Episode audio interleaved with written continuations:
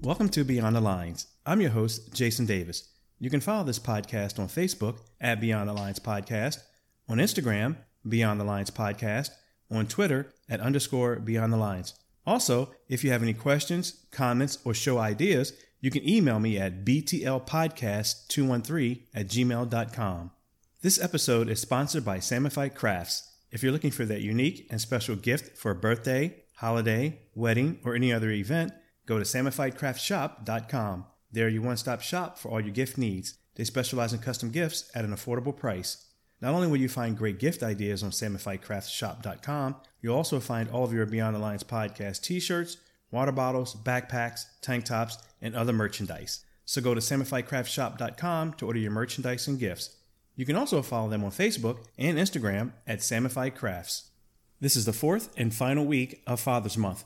So let's meet this week's special guest. So, my guest for this fourth and final week of Father's Month is my mother. Mom, welcome to the show. Thank you, Jason. Well, thank you for coming back. So, this week of Dad's Month, we're talking about obviously dads. And there's dads out there that are playing both the father and the mother role as well. There's quite a few dads that are doing that. And I think those dads deserve the recognition for what they're doing when they're playing both of those roles.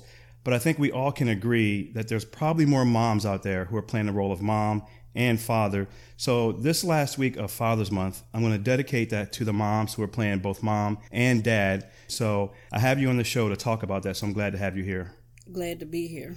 Well, I'm glad to have you back. Let's get started. When we talk about fathers and or dads, I think those terms are used interchangeably. Uh, in my opinion, any man can be a father, but a man has to want to and be a dad and act as a dad. So, what are your thoughts on that? I agree 100%. Anybody can be a father, but it takes a certain kind of man to be a dad or a daddy. You have to have that in your heart. That's what you have to want to be. So they use it as interchangeable, but to me, it's different. Yeah, I agree. And I had a conversation with a dad last week, and I brought that up to him as well. As I said before, those terms are used interchangeably, but I think that again, anyone can be a father, but I think it takes a special person, or at least a man, to do what he's supposed to do in order to be a dad. Correct. And I don't think it's nothing that has to be very hard because being a dad in of itself is a tough job. But I think if you're going to be a dad, then you need to be a dad. And again, anyone can be a father. Mm-hmm. That's so true. So, unfortunately, many moms have to play the role of father as well. Aside from taking on that responsibility because it's necessary, what is that feeling like taking on both roles? First of all, it can be very overwhelming. You have to learn how to balance everything that you're doing. If you have more than one child, you have to balance the time and the energy that you put into each child.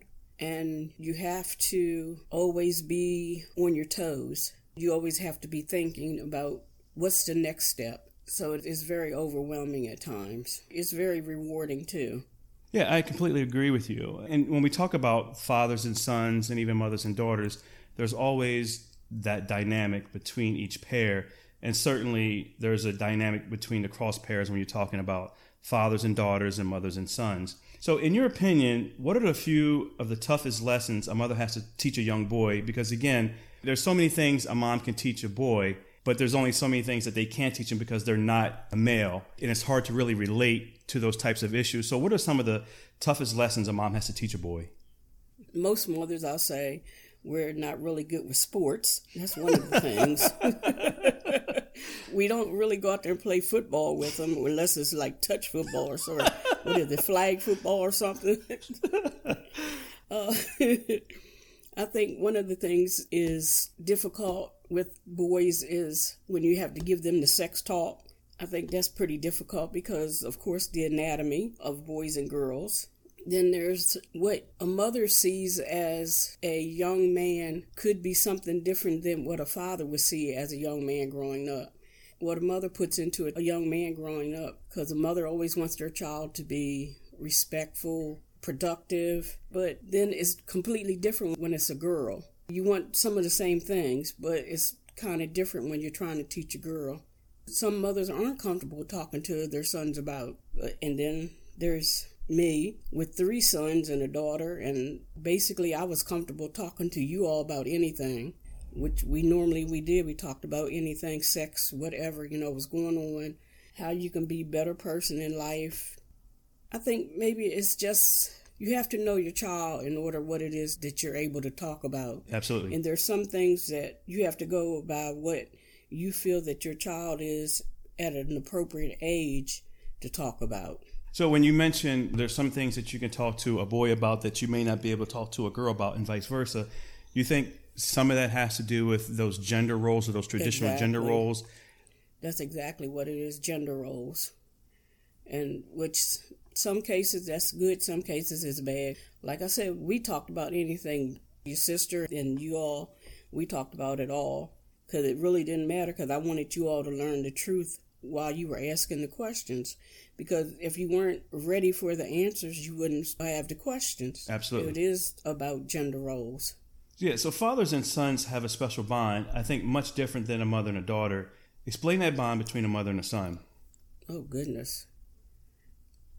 That bond is really, I don't know, since you were my firstborn. And, and the best one. Yes, my favorite. don't, don't tell your siblings. Okay. being the first one born and being a male, I'll say like my everything because you were the first one born. But then again, I don't know what it is, but it's something like an innate feeling inside of a mother. Oh my God, this is my son. And when you were first born, well, there's an old saying when a baby boy is born looking like the mother, the child is born for good luck, especially the male child. Mm-hmm. When you were first born, you looked exactly like me.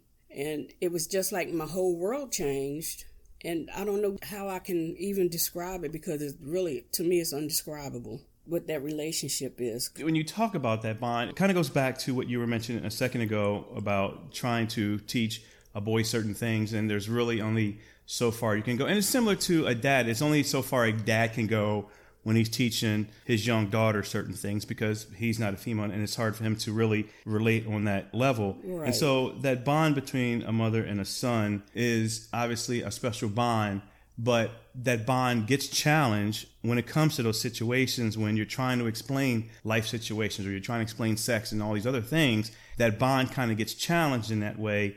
And I imagine it's a tough road when you're dealing with those types of issues.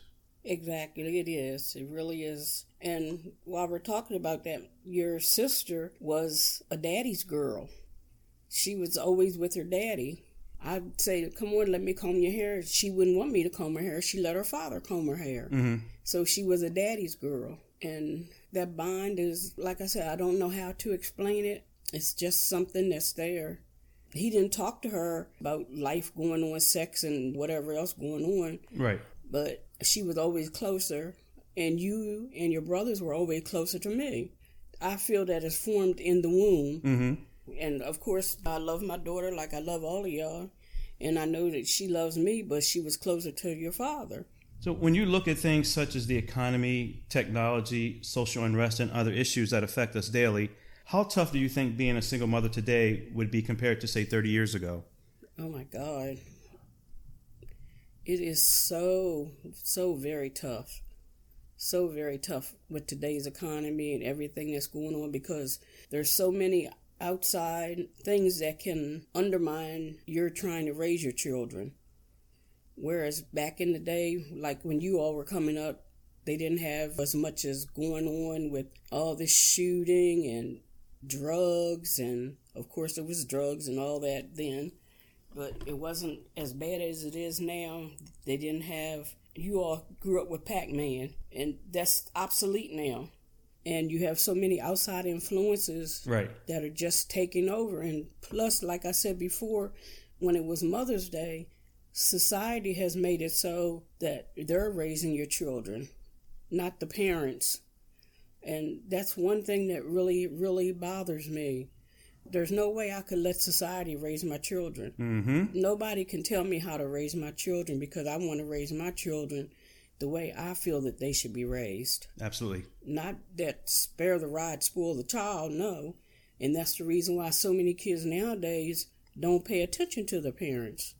And why so many children nowadays are in trouble and don't listen to the parents and so disrespectful, not only to the parents, but to any other adult, to each other and themselves.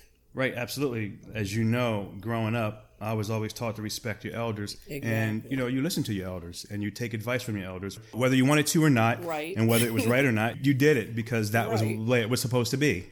Exactly. And you know you got in trouble if you didn't. That's right. So, if there are any, what are the few advantages to being a single mother? Advantages? Yes. Oh God. One great big advantage is you have the children all to yourself. So that is the one advantage. And there's a lot of mothers and fathers, they have a problem with they're not on the same same level or same page when it comes to parenting a child. But if you're a single parent, there's only going to be one way. And of course, you know it's always going to be my way. That's one of the advantages. And just being there and just raising your children, that's an advantage in itself. Right, So, finally, what advice would you give to single mothers? Never give up. Never give up. Listen to your child. Always talk to your child. And listen to what your child is saying to you. Not only hear what they're saying, you have to listen. Because sometimes when you're hearing them talk, you're not really listening because sometimes there's things within your conversation or what they're saying to you that's underlying, and sometimes you have to go under that and repeat back to your child what the child has said to you so that you know exactly what this child is saying and ask questions. Ask questions of your child. What do you mean by that? How do you feel about that? And another thing is make sure that you know who your children's friends are. Yes. Make sure you know the parents. When the child tells you, Oh, I'm going over here to Freddie's house, well, make sure you know where Freddie lives. You know Freddie's mom and dad. You know Freddie's parents' address and the phone numbers. You don't have to police them all the time, but you have to make sure that you keep tabs on your kids. And like I said, always listen to your child and make sure you always tell your child how much you love them. Let them know that they are loved, even when they do something that you don't like. You say, I don't like what you just did. I love you, and I will always love you. I just don't like what you did at that moment. And always let them know that they can talk to you about anything. Absolutely. Well, Mom, I really appreciate you coming on again, talking about this. I really appreciate it. Not only do I want to wish you happy Father's Day, but again, happy Mother's Day, happy Father's Month as well. You played both roles great. I wouldn't be where I am today without you, so I really appreciate it. Well, thank you, Jason. And I won't say it was easy, but it was worth it. Well, again, it it definitely is. I agree with you. So, again, thank you. I really appreciate it. Okay, love you. Love you too. All righty. Bye bye. Once again, I'd like to thank my mother for joining the show. If you enjoyed this episode, I ask that you share it with a friend. If you enjoy this podcast, I ask that you subscribe from your favorite podcast directory. Please tune in for the next episode. And as always, thanks for listening. Take care.